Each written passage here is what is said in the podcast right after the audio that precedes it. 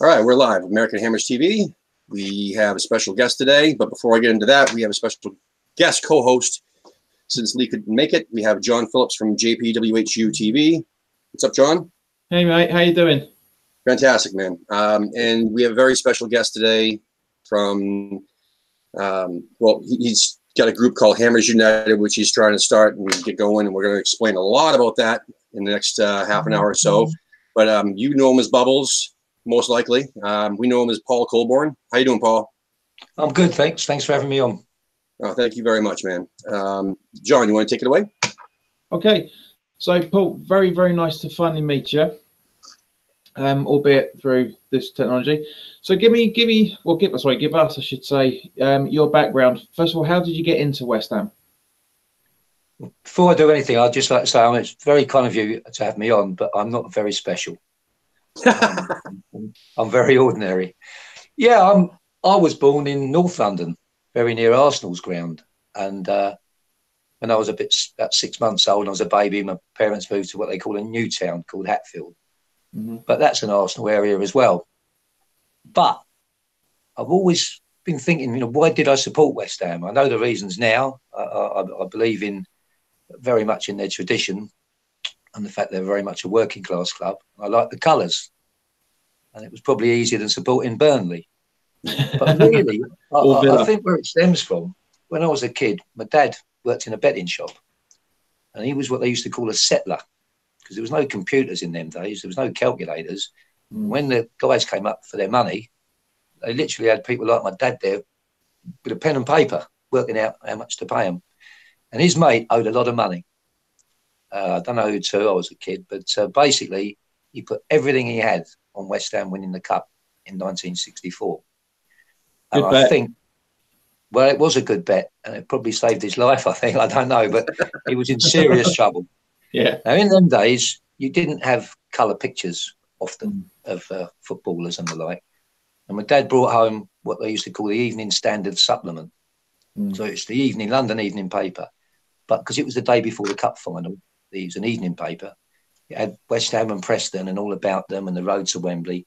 And it was in colour. And of course, carrot and blue, you know, it, hit- it hit you. So I think that was what started me on it. But I didn't actually go to West Ham until 1968 because you see, not living in the East End, my mum and dad wouldn't let me go up there on my own.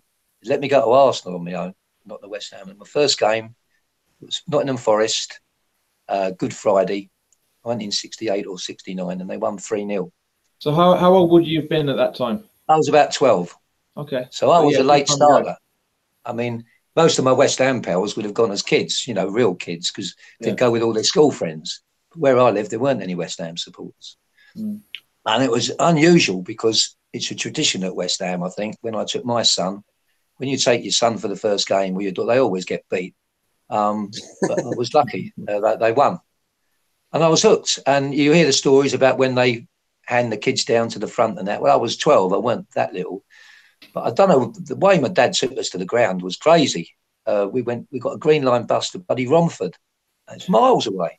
Yeah. I, you know, I don't know why he didn't get the underground at Upton Park, but they, it, it must have been the corner of the west side and the south bank, and there was a, a wall with spikes on it, and they Mm. set me on this wall, and it was great. But I didn't start going regular till about 1970, and that was it really. I, I hardly missed a home game for donkey's years. So did you ever have a season ticket around about those times as well? But well, in those days, the early days, you didn't have a season ticket really. The you could only just turn up and pay on the door, couldn't you? Yeah, but what would happen is the most no no, but mostly the older people would sit sort of on the halfway line in the grandstand, you know, in the west side or or, or, the chicken run side, uh, and the younger people wanted to be behind the goal singing. So there weren't probably out of say, I, I don't know, but probably in those days West Ham would have two thousand season ticket holders, and that wasn't unusual. That was the same everywhere, and it's like a passage of rite, really. You, you you'd start off you know, you're a little boy. And then when you feel big enough, you went in the North Bank. Yeah. And you'd stand halfway up the North Bank and you gradually get nearer and nearer the middle as you got a bit older. When I was young, you couldn't see the match. All you could see was someone's neck. But you weren't bothered because you was in the North Bank singing. You, you- Yeah. you get what I mean, you know. Yeah. And then as you got a bit older, You, you'd graduate maybe to the South Bank, and then maybe you'd graduate to the West Side. And then when you were ready, if you thought you were big enough or whatever, then you went to the, in the chicken run. And I haven't, I'm now old, but of course we moved grounds tragically lately. Yeah. And I didn't have the final passage of rite. You sort of ended up with your camel coloured Crombie overcoat right up the back in the seats in the chicken run. It was a sort of rite of passage. But I didn't miss the game for a long while. Um, and when my mates used to ring up, I used to tell my mum when I was living at home, I said, anyone rings up, I'll be in the Boleyn.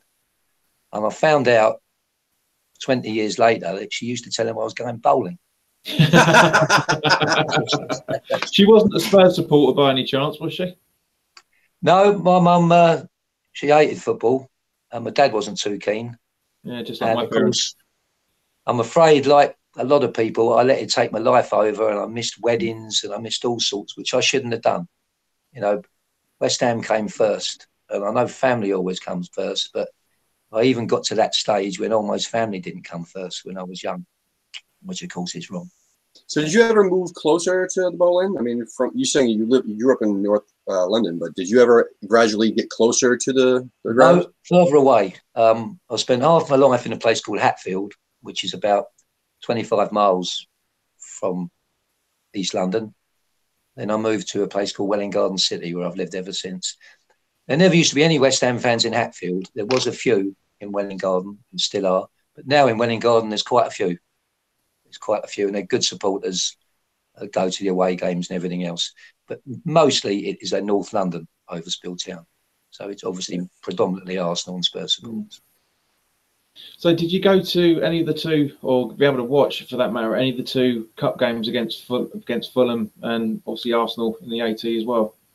Yeah, I went to the Fulham game. I went to every game in the cup run. And Excellent, the Arsenal one, I went to every game in the cup run. brilliant. Because not to make you feel too old, Paul, that was the day I was born. The The Arsenal Arsenal game, yeah. But it was the. It, you could argue it was the greatest day in your life. It was the greatest day in my life. it, wasn't, it wasn't the greatest day in my mother's life, I tell you that. No, I suppose not. was your dad watching the match? My dad, funnily enough, because you'll remember this, when um, the Coldstream Guards band used to do the the pre-match and the halftime shows, my dad was actually in the Coldstream Guards for right. every single one of them until that game because he got medical leave because Mum was in labour with me. Ah, And um, but my dad, just like your dad, detested football, couldn't stand it. He called it a yobs game. He was more of a cricket fan than Right. um, he was a massive cricket fan rather than a football fan. So yeah, but for for me, um, it's I used to get my birthday cards every year from my uncle. Used to give me the match rundown, so it felt like I, have been there ever since I was born. I always used Yeah. to get a little rundown of who, what was happening, how Brookings scored it, how Lampard Senior Yeah. was playing, the whole lot. well, with the Arsenal Cup run, obviously we're in what they used to call the second division, what Yeah. they call the Championship now. That was when I used to go to every game, and all my friends went to every game, and we just knew we were going to win the cup. I can't explain it. We just knew we were going to win the cup. Um, we really did, and even though Arsenal were the favourites, we knew we was going to win, Uh, and of course we did. And it was we were in the pub at six in the morning, hundreds of us. All the you know you see some of these old war films, and they have the the rifles sort of stacked in like tripods. You understand where I'm coming from? The- Yeah, all the banners, the, all the banners, all the ceremonial. banners was that's it. All the banners were stacked like that. And of Oh, course, I'm from North London, and actually, my mate Mick Harris and I were actually on Arsenal's tube station really early. You know, that morning anyway, we were there sometime. But I mean, West Ham had sixty thousand fans there to Arsenal's forty. Mm. Um, I'll give them their due. West Ham qualified. Arsenal was still having replays, so Yeah. West Ham had and West Ham had more time uh, to, to to snap them up. But yeah, I mean, Arsenal fans from where I lived actually saw me and asked me to walk walk them to the stadium. Uh, it, was, it was like a home game. Uh, I'm very proud of that. Absolutely, and that's the funny thing about West Ham ever since is we've always we've always performed better as the underdogs. Yeah, We've always done better than that. Yeah, true. Cool. So, all right. So going back, because obviously, Paul, everybody remembers you from uh, the Burnley game last season. But going Yeah. be- be- before before that, because obviously there was meant to be the the marches that were postponed at the last Yeah, minute as yeah. well, and I kind of get what you you're saying about the feeling of the FA Cup final was because there was something in the air, and there was something in the air in, on that Burnley game as well. Because I, I was there. I've been a season ticket holder for a good few years now. I was I was there, and you, and you could feel there was tension. The Watford away game um, the week before didn't really help matters. I think it was the week before, but it didn't really help matters because that was kind of like when everything was at bo- boiling Yeah, boiling yeah. point basically. Um, and so when when you went onto the pitch, was it? Did you think about the, think about the, the morning of that? Were you thinking about right? The, the march isn't going. Am I going to actually? Am, what am I going to do to give my voice? Or was it literally just a spontaneous? The fact that we were playing so terrible, conceding ridiculous goals, and that was it. Well, a bit of each really. But one thing I'd say, I, you mentioned the Watford game, which is quite right. But the one that really did it for me was the Swansea game. Yeah, I can get that. and we were coming uh, back on the Hornchurch coach from Swansea. Um, Bill Gardner was on the coach, who I admire so much. He really is the daddy of us all, Bill, and he was really upset. And um, he, he, that's a lie. I don't think he went to Swansea. That was it.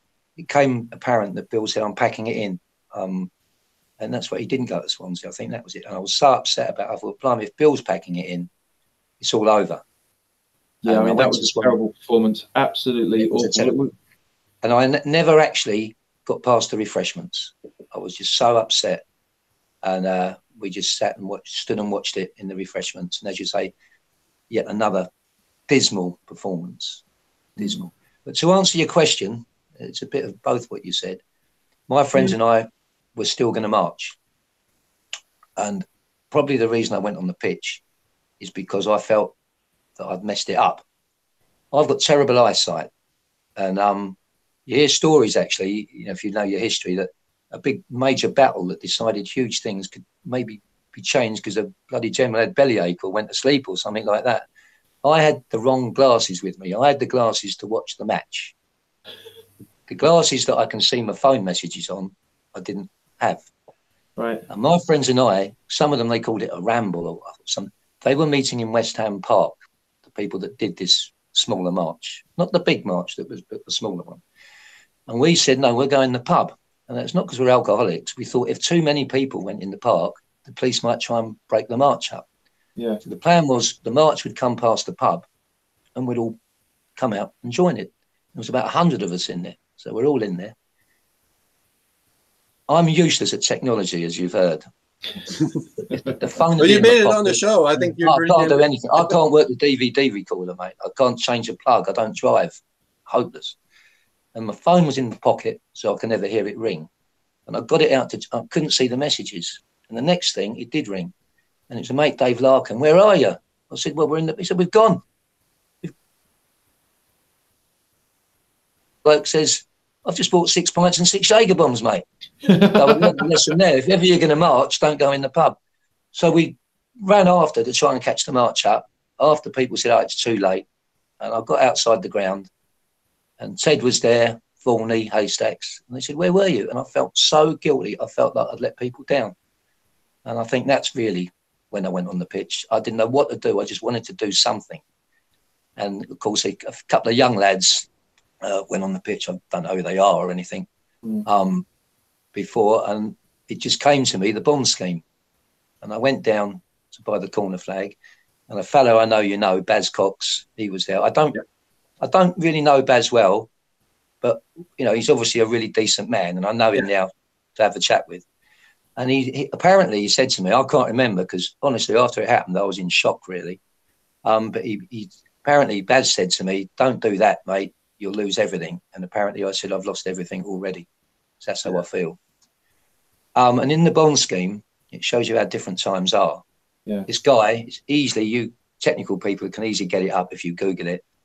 He went, got over the wall, got the corner flag, trotted to the centre spot, and he put the corner flag in.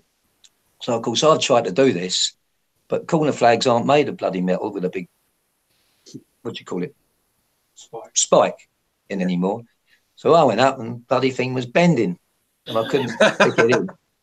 That's So I typical. That's well, West Ham all over that, isn't it? Yeah. Two parts. Well, I suppose in hindsight, if it had had a spike, they'd have probably done me for having an offensive weapon or something. But Probably, yeah. um, I remember Ginge came up and I said something. He said, "What you doing?" I said, "Look, you've been here nine years or something." I said, "I've been here fifty years." Get, and I actually said, "Get out of the way." But he was really friendly and nice. I think he understood. But of course, the bloody thing wouldn't go in because there was no spike. Yeah. So I held it up like that, waiting for thousands of people to come over the wall, and of course, it didn't happen Yeah. and um, which I that's being naive, but anyway. But what I have to say is the steward took me out. I never got arrested, and the steward said, "Look, mate," he said, "I, I, I believe in what you're doing entirely, but I'll have to take your season ticket off you." And then I sort of went into shock really, and uh, I, I, I, I, my son was at the game, and everyone sort of got together. I got absolutely plastered uh, in Welwyn Garden City. And you know, when you go out, you take more money than you need in case of an emergency. Yeah. And then uh, the next morning, you look all around the house to see where you've left the money. And I was looking, I couldn't find any money anywhere. and my son said, I said to my son, where'd I put me? He said, Dad, you spent a lot. He said, he said, I had to get the last round in it. He said, you spent a whole lot. Because I think I was in shock, yeah, really. So I gave it a couple of days and it was obvious that I'd get arrested. So I went over to the local police station and, and handed myself in. Mm. And uh, that's that. That's it. because I remember the um, I remember the article that Claret and Hugh put up a couple of days after it happened, if I remember correctly. Because if I remember right, they actually talked to you about it, didn't they? If I remember right. No, uh, I've got a friend who I will mention because he's a very dear friend of the New York Hammers. Uh, Danny goes to New York so much. I say they should build a statue of him at the airport. Um, we used to be in business together and we never had no money because as soon as we had any money, Danny would go to the betting shop Mm. and then he'd go off to New York, uh, you know. But some, no, Danny's got a friend who's a West Ham supporter who works for a, a national newspaper and he gave me a ring and I knew that he'd give me a fair hearing and be Yeah. sympathetic. So in actual fact, it was an interview for a national newspaper. It wasn't Claret and Hugh. Okay. But yeah, it's um, and I, I mean, Paul, don't get me wrong, mate. I get you 100% understand the whole reasons. I mean, it's interesting to see that the reason why you ran onto the pitch was because you couldn't see the game properly. That's a great way of doing it. Um, but all joking aside, though, it is, you know, I, I feel we're feeling it 100%. You know, it, it was kind of like it was more heartbreaking um, than when we got relegated of, under Avram Grant because it was it wasn't just losing games badly. It wasn't just um, the fact that the players weren't stepping up. It was just caustic, for lack of a better way of putting it, at every single level at that point. Now, because obviously you you referenced the just now, and also when you did it as well, the the '92 protest, Yeah. which, if I remember correctly, was was the Arsenal home game, I think, because they were because Arsenal were doing bonds. Um, Yeah. bonds And needless to say, the Arsenal the Arsenal fans were supposed to sort of take part, and they were pathetic. nothing changes. Uh, Nothing I've got to be honest. I can't remember what game it was. There was definitely protests against Arsenal. Um, Yeah. I can't remember what. I'm not going to say it was because I'm not sure. But there were other things that happened. I remember, and probably was the Arsenal game. And as you know, at Upton Park, the wall of the South Bank and North Bank, if you stood in the front row, you could you could touch the goal net. Yeah. And um, I remember the goalkeeper uh, standing sort of at the edge of his penalty area, like so, and a bloke sat behind him having a fag. Bloke was having a cigarette in the goal. There was all sorts of things. It wasn't just the guy with the corner flag. Mm. And of course, those protests worked. But it's a different ball game now. You know, that guy with the corner flag didn't get arrested or anything. Um, it's a, it's a different world. Exactly. Yeah. You And you obviously, can't, you people, can't you can't express what you want to what you want to say without without something happening nowadays. So talking about that, so what is um, what happened with you after that with the club? Did they um, give you your season ticket back? No, no. Um, one thing, just forgetting me, one thing that I have to say is there were some young lads went on the pitch, Mhm. and they were very much vilified. They didn't cause any trouble. I think they had a scrap of paper saying that this is what we want, Yeah. and somehow they seemed to get slagged down, and I became a bit of a hero, and I just don't get that that they just did it in a different way. So I'd like to say that. No, I, of course I didn't get my season ticket back. Um, I handed myself in at the police station. Eventually, it went to court. Uh, obviously, I pleaded guilty. Um, I had a letter straight away from West Ham banning me for life, home and away. And um, I've got no problem with that. I knew what I was doing. I knew what the consequences would be, and I've no problem with that. Neither have I any problem with getting convicted for it. I committed a crime. Okay, I didn't rape anyone. I didn't attack anyone. I didn't murder anyone. Yeah. I'm not silly. I know it was a crime. Never had any problem with, with, with, with those things. Um, so, yeah, West Ham banned me for life. Then, of course, I went to court and I pleaded guilty, but I want, said I wanted to contest being the police banning me as well from the ground. And uh, it was really moving and humbling the support I got. A West Ham supporter rang me up who happens to be a solicitor. Mm-hmm. I'd love to tell you a bit more about him, but I don't think that's my place to do, so I won't. Mm-hmm. But uh, and the Football Supporters Federation, they were very helpful. They gave me a solicitor free of charge for like the first uh, interview. But this West Ham guy, he uh, did it all free. There's a fancy name for it, pro bono or something. Yeah, he did it all for free, and he even got me a barrister who was also a West Ham supporter, who was also going to do it for free. And them guys are on big money. Unfortunately, the barrister uh, he, he wasn't well at the time, and it was really humbling and moving that these guys, who are obviously hugely educated professional people, mm. also felt the same way I did, supported what I did. So it wasn't just a thing that scruff ass like me would do. You know, there was a lot of support out there. And oh, when I got the and when I got the fine, people were talking about these giving pages. There's no way I'm going to let people do that. But a friend, uh, Ewan, he got some badges done. Didn't even tell me, and he just said, "There, flogged them." So I sold them for a pound each. Another friend, Joe, he got some others done, which I sold. And um, a couple of friends, I won't mention their name, embarrassing. A couple of friends gave me quite a lot of money, really. And I would say I broke even. I never, and I'm not, that didn't come out right. I had no intention. No, we know, what, you, we know what you mean, mate. I mean, obviously, you weren't doing it to make a profit from it. We, no. you know, we get that. We get that. Um, but uh, so one way or another, the West Ham family took care of me. Yeah. At the, yeah. So at the moment, what is a pain in the ass is I'm banned by the police for three years. That's all football. So when England play away, I have to go about eight miles away and give my uh, passport in. And apparently, I can't believe this, it's not happened yet if England's under 23s or England's women's teams play, I also have to go and hand my passport. What? That's that that's that, that seems a little too much, man. that is just basically making you an example, Paul, and, and that side of it I don't agree with in any. I mean, I don't agree with half of the stuff that happened because yes, I'm, I'm, you know, you you were. It's very humbling to hear that you fact that you admitted being guilty, even though there was nothing to be guilty about. You were just expressing your feelings at the time. Um, so you know, it's it's. So I take it nobody reached out from the board to to to uh, discuss anything with you either about your motives and anything that you could have helped suggest no. to them. Uh, no, of course, I wouldn't expect them to, but uh, no, of, of course not. I mean, it's I. If it was me running the club, that was would be the first thing I would have done is to find out your motives behind it and make sure that. Well, I think, yeah, I, I, think that obviously we'll move on to talk about this later, but this is the problem.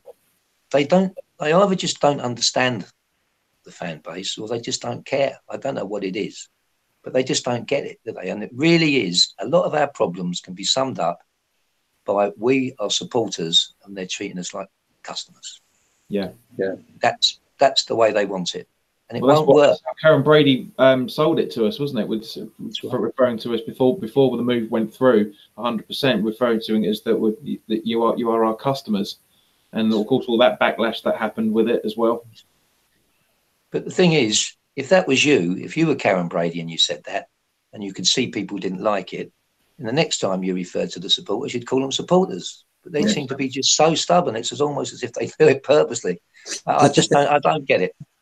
I don't get. I mean, they the, they went through a period of what six, eight months where they reached out to people. I mean, yes, okay, it was lip service where um, a lot of YouTubers were invited and people from the media were invited that were um, West Ham support as well. They had they did were doing meetings with them every six months where they where they would sit down and ask questions, ask them about what we're doing with this, what we're doing with that, all that sort of stuff. And that was that seemed to be like a step in the in the right direction to begin with, and then all of a sudden it just evaporated, and all, it all went back to how it is now, where the only person that seems to genuinely care about it is David Gold.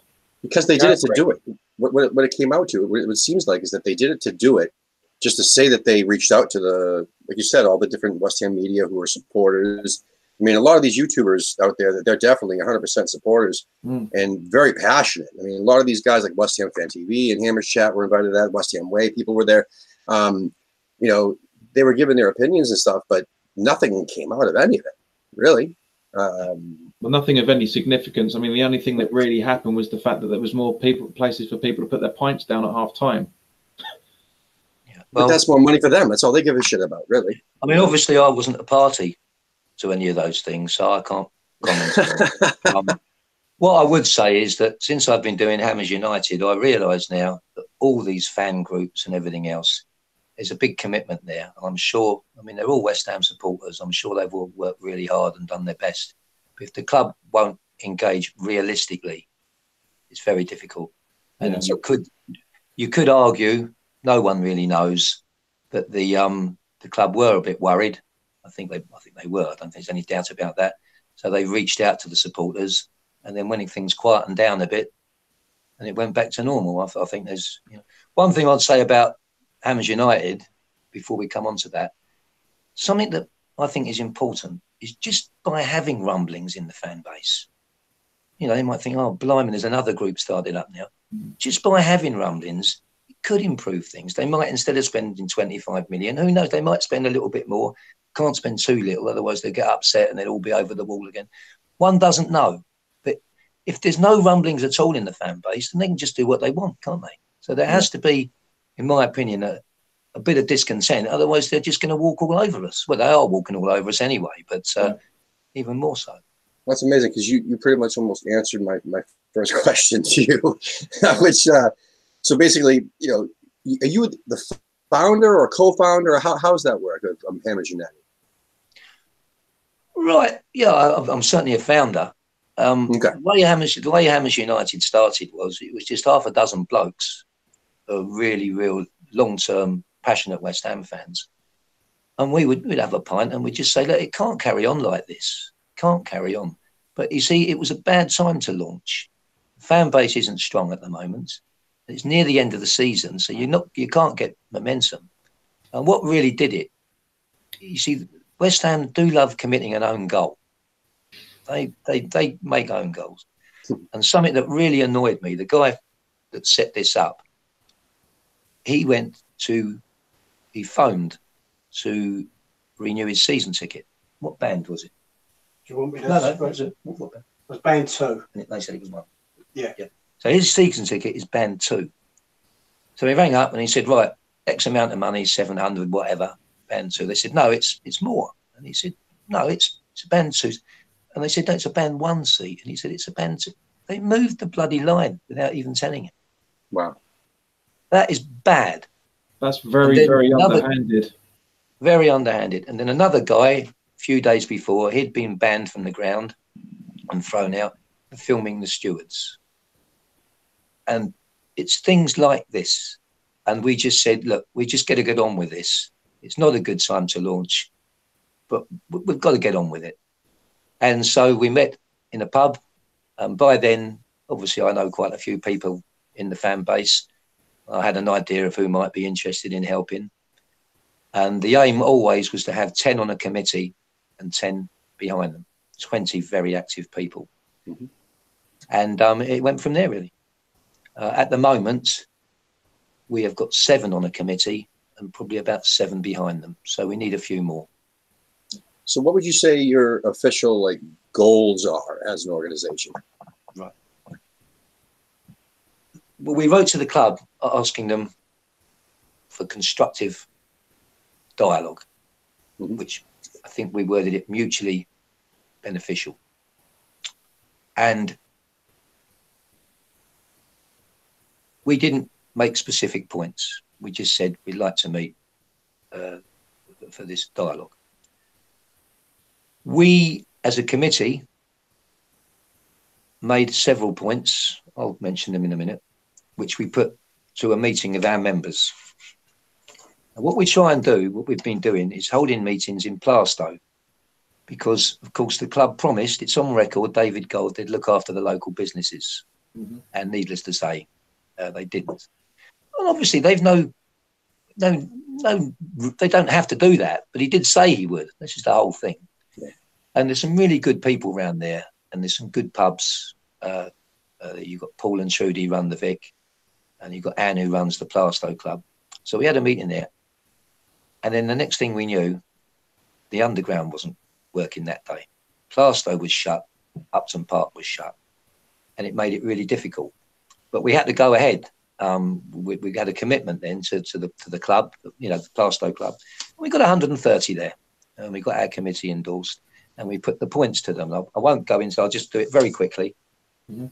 Points were ticket prices and season ticket renewals, London Stadium match experience, especially the stewarding, the Memorial Gardens, which is a very emotive subject, and a lot of people are very disappointed with that. Mm. Mascots, help for the disabled supporters. Now, actually, West Ham are very good with that. We think there's some. They are. There's a lady called Julie Pigeon who everyone speaks very highly about, but there were a few issues, and we thought we would mention them. Uh, these Champions play stones, they're filthy after two and a half years, is it? Uh, Yeah, and, you know, some of them starting to degrade already. It's ridiculous. Yeah, and I don't know. I don't. Surely they could be jet washed or something. These are minor points that could make you know make things easier. The big one is our heritage. Mhm. Uh, we, you know, we could speak all day about that, and we feel a few gestures could be made to help our away supporters. But most important of all, if they met all of those, that's no bother, no good if they spend tuppence on the on the playing squad. And of course, the overriding thing is they've got to continue to invest in the playing squad. I mean, last year they spent 100 million. That was great.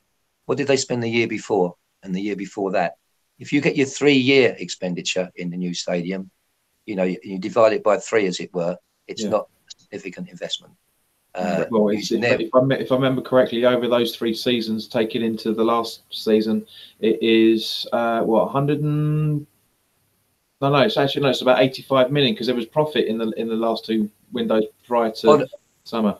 to, to be honest, uh, I'm, I'm, I'm sure you're right. I thought they spent 100 net last year, ish. Yeah. But they spent mm-hmm. very little. The, the, so does it does it maybe equate 40 million a year? I don't know. But but it's Well, not. was- There was, was I less than remember correct. I you know I remember mean? correct, there, was, there was 40 million spent, but we'd sold 45, mm. 46 Okay. million pounds worth last season, and it was around about. there. I remember it definitely being that the, the, the accounts had shown that there was a profit of about 9 million each season, if I remember correctly. Yeah. So we're looking at, as I say, we're looking at around about 78, 79 million over those three seasons, Right. which, which is is, is not what was promised. yeah, And, exactly. and ju- ju- just to digress a bit, Mhm. what West Ham are suffering from is a lack of investment over you know a period of years, and the fact that what they do instead of investing, generally this is there are exceptions, instead Mm. of investing in young players who have a sell-on value. Uh, and maybe buying a young player from a championship side, and I know they've done that at times. Mhm. But instead of buying a good young player, shall we say for 12 million, Yeah. and paying him a decent salary and a decent signing on fee, what they do, they'll buy someone with a bad injury record, Yeah. who's a very good age, because they get him for nothing, hmm but they've got to pay him 120 grand or whatever, big signing on fee. So that pushes their wage bill right Yeah. up.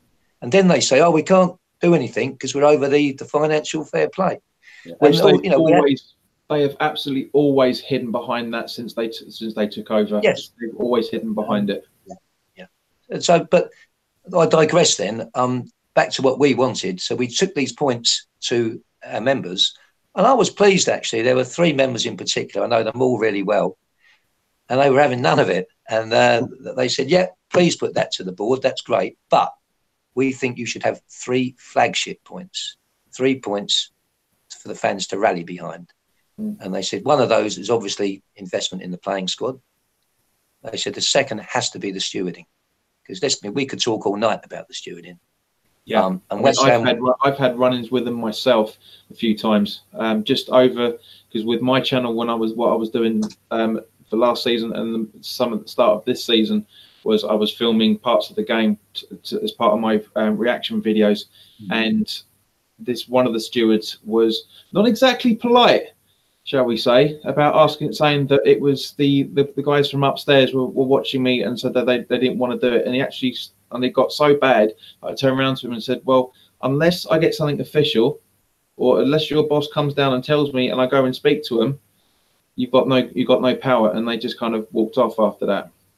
I mean, the club obviously hide behind the fact that uh, I never know the name. The people that run the stadium, LL, The, the LLDC. Okay, um, but the way we we feel is that we pay our money to West Ham. Yeah. Okay, we're West Ham supporters. We're their customers. Is that right? Yeah. And uh, so they should find a bloody way around it. Exactly. Now, again, I'm digressing. I don't know the true figures. Probably no one does. But something that is a real bee in my bonnet. I'm banned. I've no problem with being banned. I committed a criminal offence. I knew what I was doing. Mm. There are hundreds of people banned from that ground for non-criminal offences. Yeah. Some of these people have probably been going decades, standing up, swearing. Do they really have to ban them for life or whatever?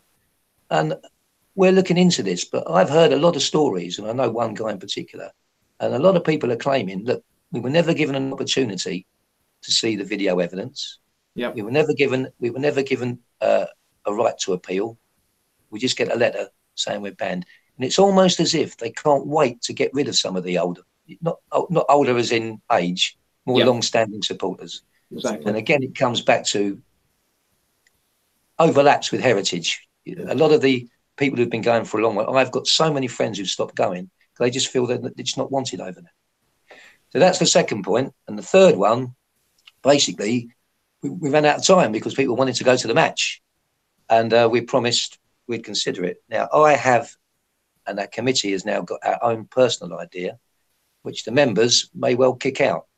But what we're looking at and one of our people's looking at it in, in you know very in detail is perhaps the the, uh, the distance of the seats from the uh, from the pitch. Yeah. Mhm. Because a promise, a statement was made, I think, by David Gold that the seats would be no further than uh, than the uh, they were at Upton Park. Then last year, I believe, and I believe it can be researched, a promise was made that they would get an architect to look at it. And I don't believe that's happened. Well, And to a degree, to a degree, I can I can vouch for the club on this side of it because I did get a letter um, just before Christmas. A lot of uh, season ticket holders did, saying that they were going to consult the fan base. Didn't say when, but it well, they did say that they would consult the fan base about moving the north and south stands, Understand. which is obviously. But um, that's they. To be honest, they're not the they're not the stands that need to be moved. They're not the But ones. Just, just to butt in, I, with Yeah, go. slightly cross purposes, Mhm. what I, I was coming on to that. Obviously, what was said was to get an architect to look at it. So I suppose that goes one- hand in hand. Yeah. But obviously, we're aware they have made a loose uh, statement that they'll get around to it sometime in moving these seats, um, which really means sod all. And I believe it means because it can't be done. It means if they move them forward, they're going to be in the rain. Yep. Um, so we're looking at it properly. I mean, on our committee, we've got some really professional, clever people. People that I can say, would you mind doing us a report on season tickets? Would you mind doing a report on this, that, or the other? And one of them's looking at it. Um, and but what we've got to do is, uh, of course, we'll be democratic and have been. We know that we will have to have a constitution. We know these things, otherwise, we- we're leaving ourselves wide open. But what we're determined not to do is blind our people with science. Right, rule 63171. We don't want to be talking about all this bureaucratic nonsense all the time. We know our people, and they, they're not interested in that, most of them. They just want us to get on with the job in hand. So the third point, the third point could be the seats. That's just my and my committee suggestion. We'll see what the members think. Yeah, some very, very good ideas there, Paul. I mean, the the one thing that worries me about football so much nowadays is that people like you and I and Tim and everybody watching this and the other YouTube channels that can't get to the games are being to to a degree kind of almost phased out because we're we're not Right. we're not spending enough maybe in terms of Yeah. you know we're not we're not buying 20 pairs of shirts every season that they want us to be buying to give us the the, Yeah. the, the amount of money they need to be spending it really worries me there's a lot of politics in football and there is no place for it it is a sport at the end of the day and it's, it shouldn't be run as a business all football all professional football is now you know same same way with the way that the cricket teams are and rugby teams. But those are teams that are still run with the fan base in mind. Everybody else in terms of the footballing world are thinking about their back pockets and not about the fan base. And and we we were the it seems that we were the last football club to come into that and that's why it hurts so much. Mm. I mean, I don't know the figures, but will the time come at West Ham when they can't sell the tickets? I mean, this year, you must know, I've got lots of friends. They're in the corporate. Mm. Again, amazingly, what they're doing. friend of mine, his tickets have gone up to 80 odd grand. He doesn't want to renew. There's loads of people uh, in the corporate don't want to renew. Yeah. So what they're saying is, look, we'll go and sit with our mates in a we call it an ordinary, for want of a better word, season ticket.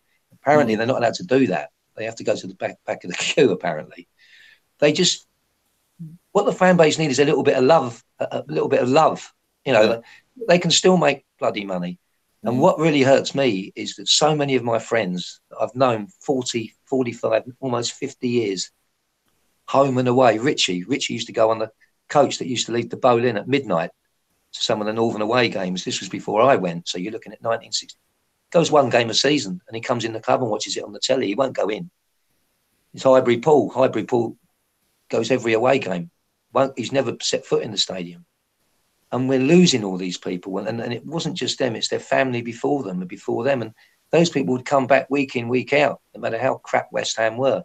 Yeah. If West Ham get relegated, and it could happen, what's going to happen with all these people then? They won't be interested. They'll go somewhere else. The horrible thing is, Paul, is just the fact that they're going to, for people like, because I came very close last season not to renew. I still did. I'm going to renew again in um, in the coming couple of weeks.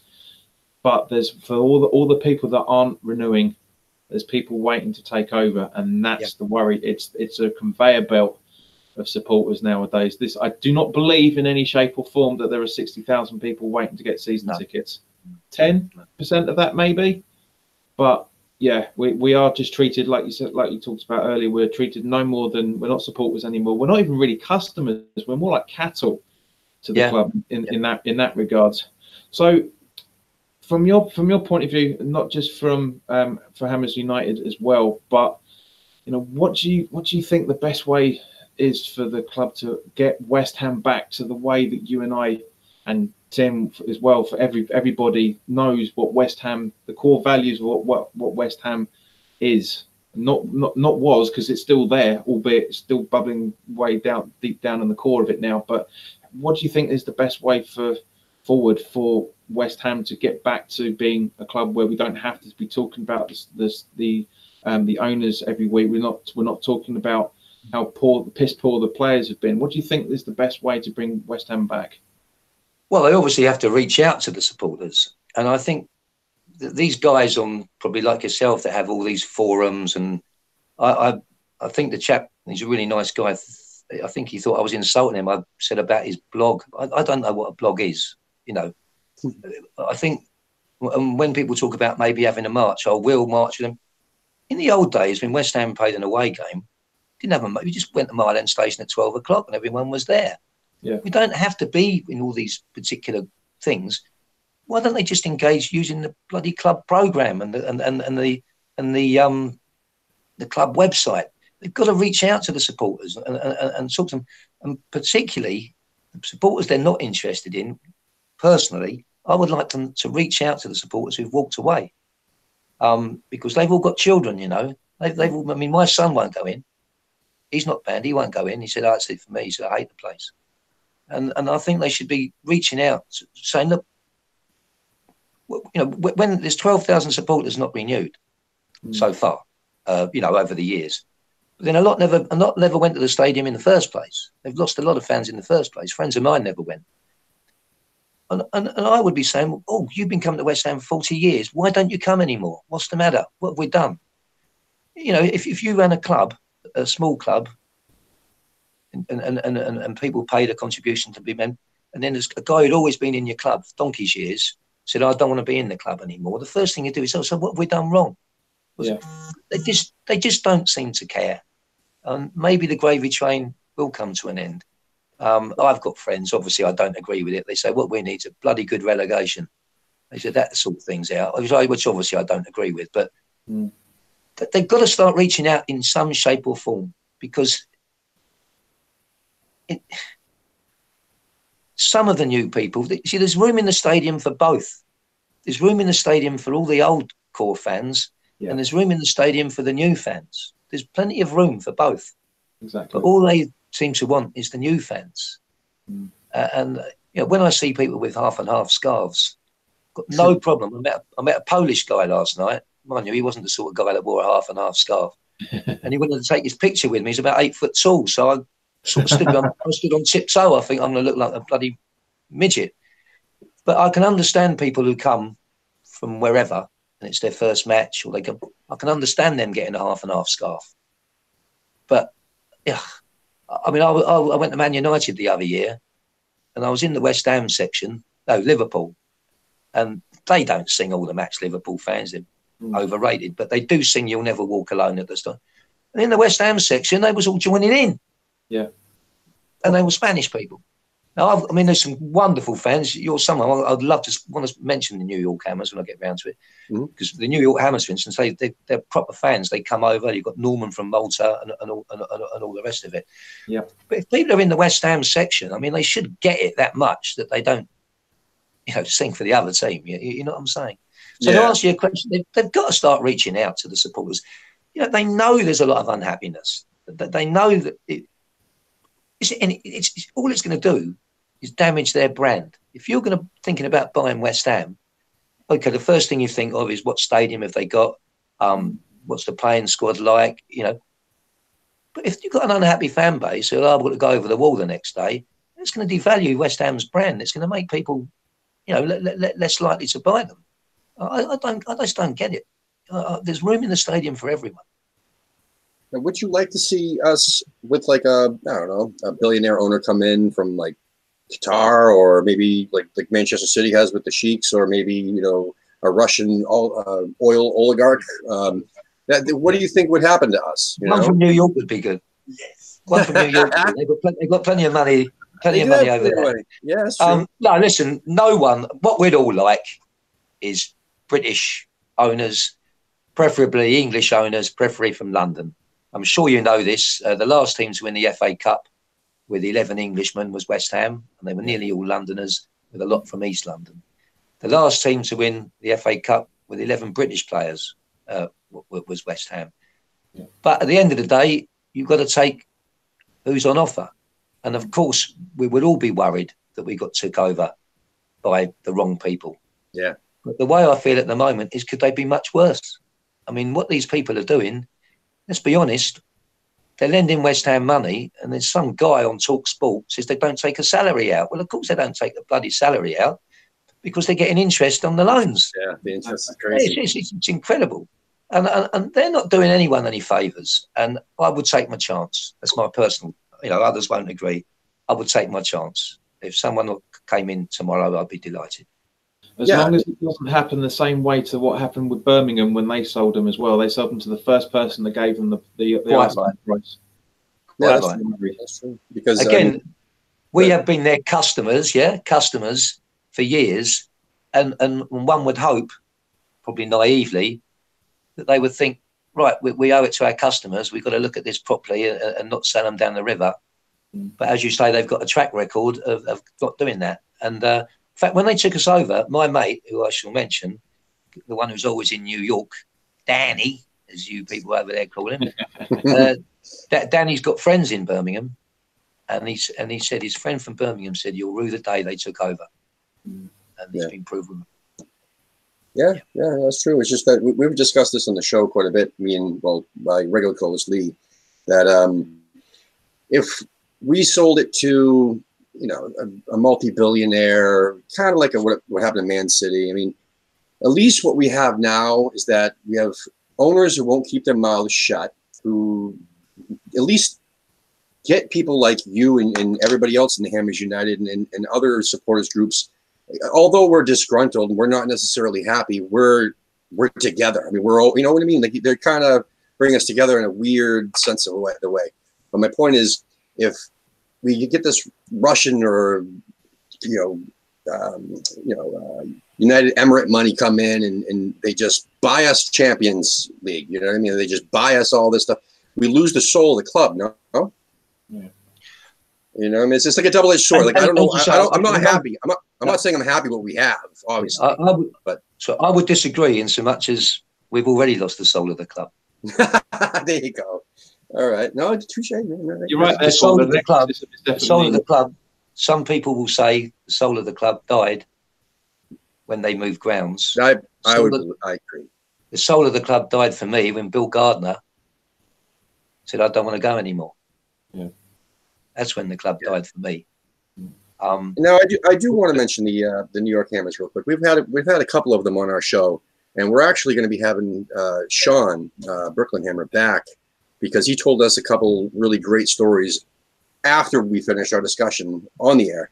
Um, so we're like, you know, you got to come back and, just, and and give us more stories. Uh, we also had Jake on, um, and we also, you know, they love our show. We we um, uh, we're going to try to get as many of them on here as possible because obviously once we cycle through all of our um, all the supporters groups um, we're going to bring more uh, bring more of them back so basically that's how this channel started was that we initially wanted to just showcase that hey you know there are american west ham fans here actually a good chunk of them are from england you know they, they, they moved Yeah. over here and and they're instead of just sitting home alone and not you know, doing anything about it. They actually went to the nearest pub and started finding as many West Ham fans as they could to kind of recreate the atmosphere a little bit. So it's better than sitting home alone watching the match, um, which is kind of cool, you know. And we wanted to help showcase that because the massive, I mean, United States is massive, you know that.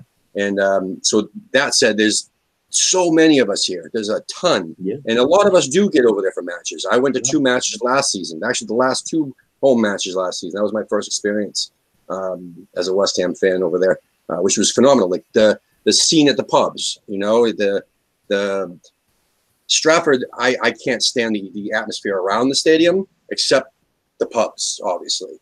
But they're so far and spread out that eh, there's no unity really, like there was, I guess, at the Boleyn, which I never went to the Boleyn, unfortunately. My co-host Lee did, um, but it, I loved. How do I put it?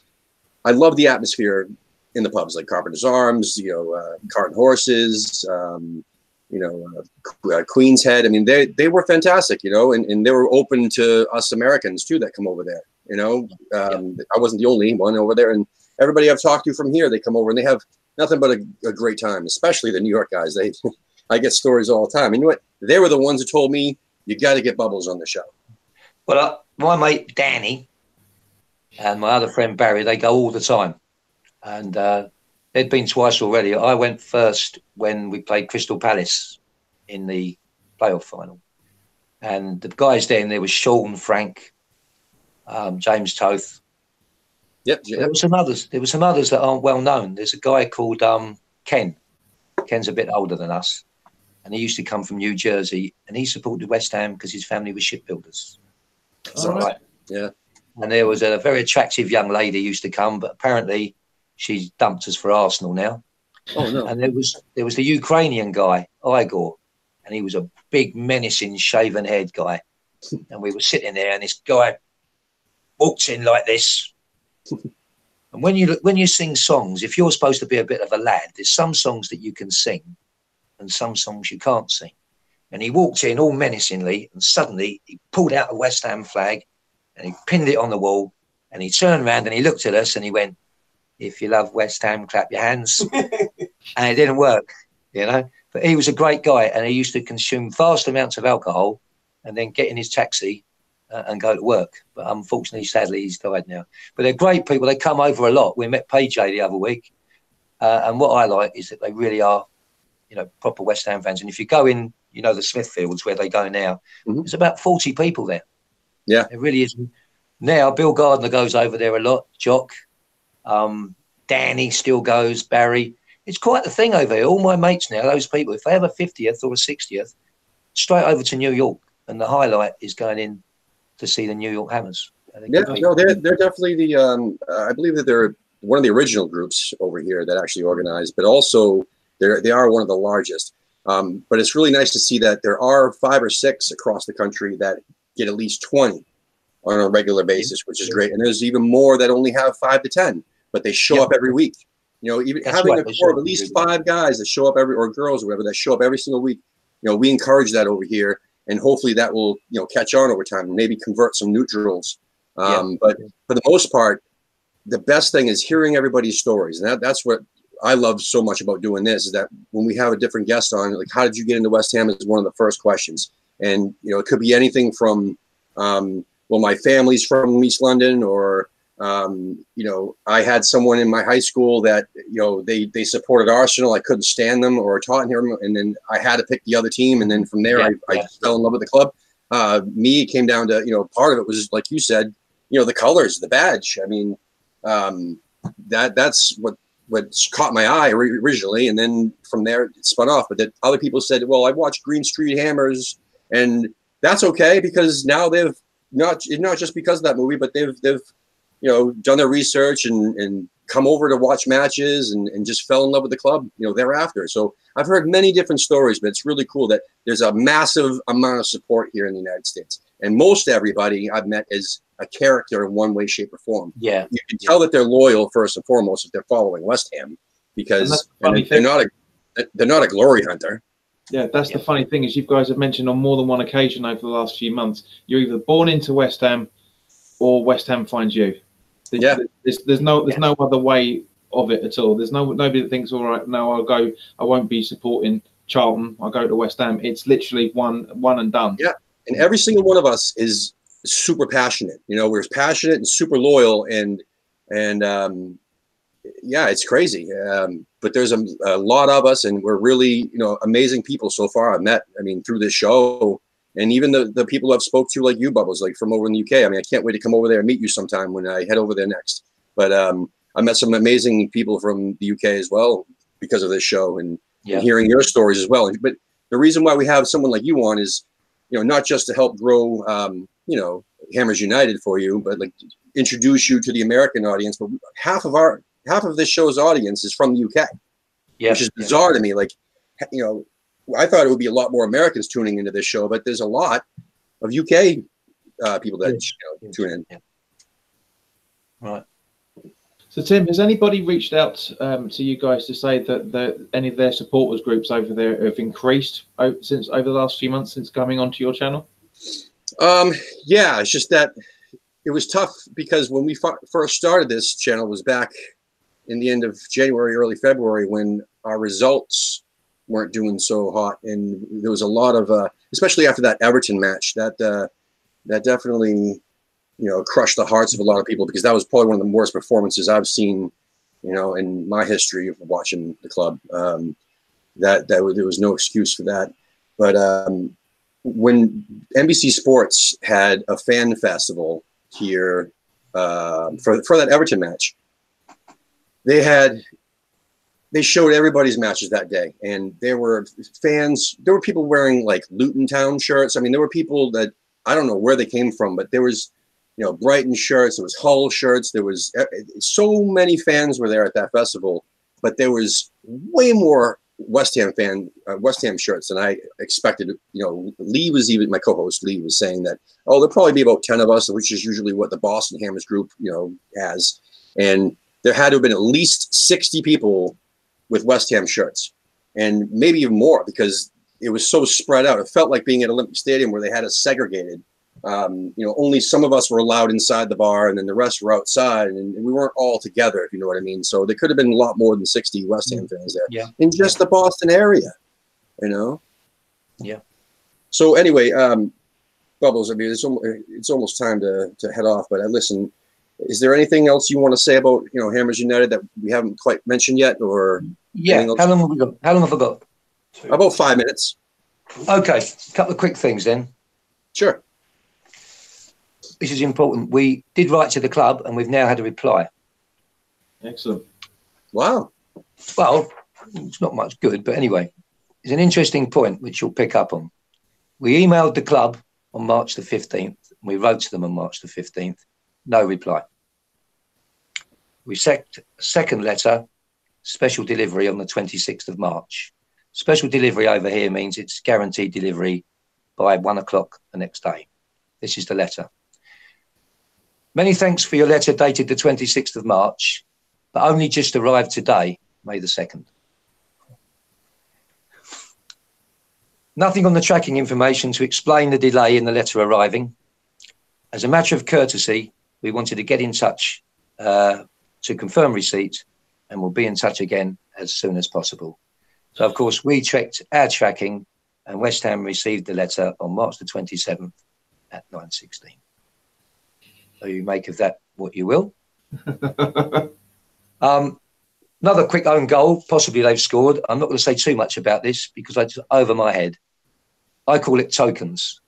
They've introduced with another company something that they call a blockchain based fan engagement platform.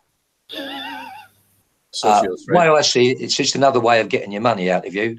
But And. I have a very clever person on the committee who thinks he goes a bit more deeply than that.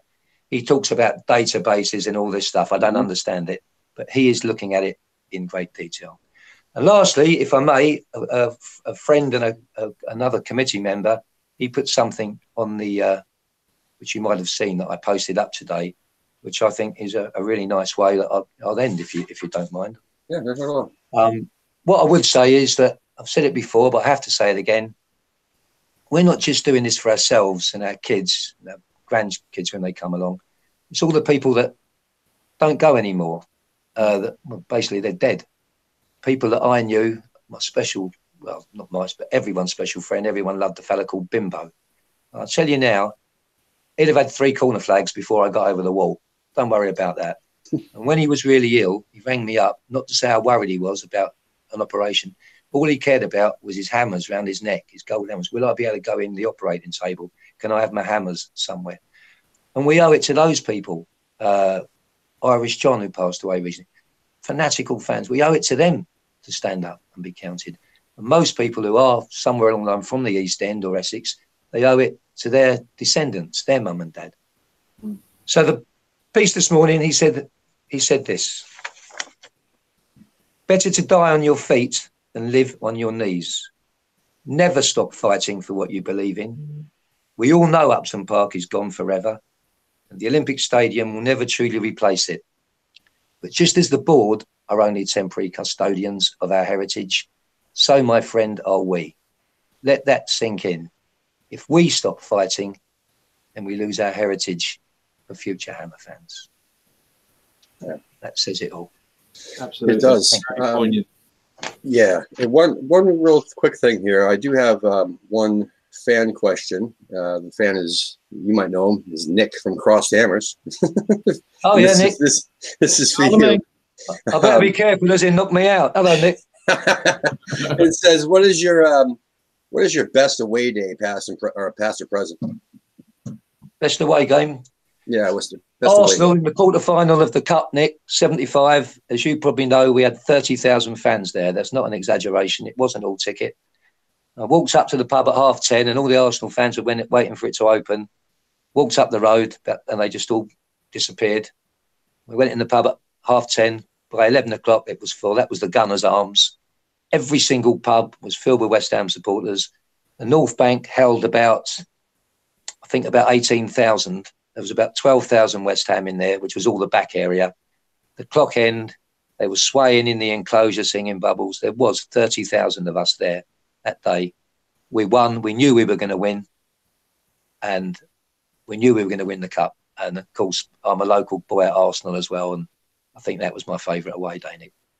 And his second part was, I, I think you already mentioned this, but uh, he, he asked, "What did you say to the players who strolled onto you at uh, the center of the pitch?" I only spoke to James Collins and he said, Collins, was?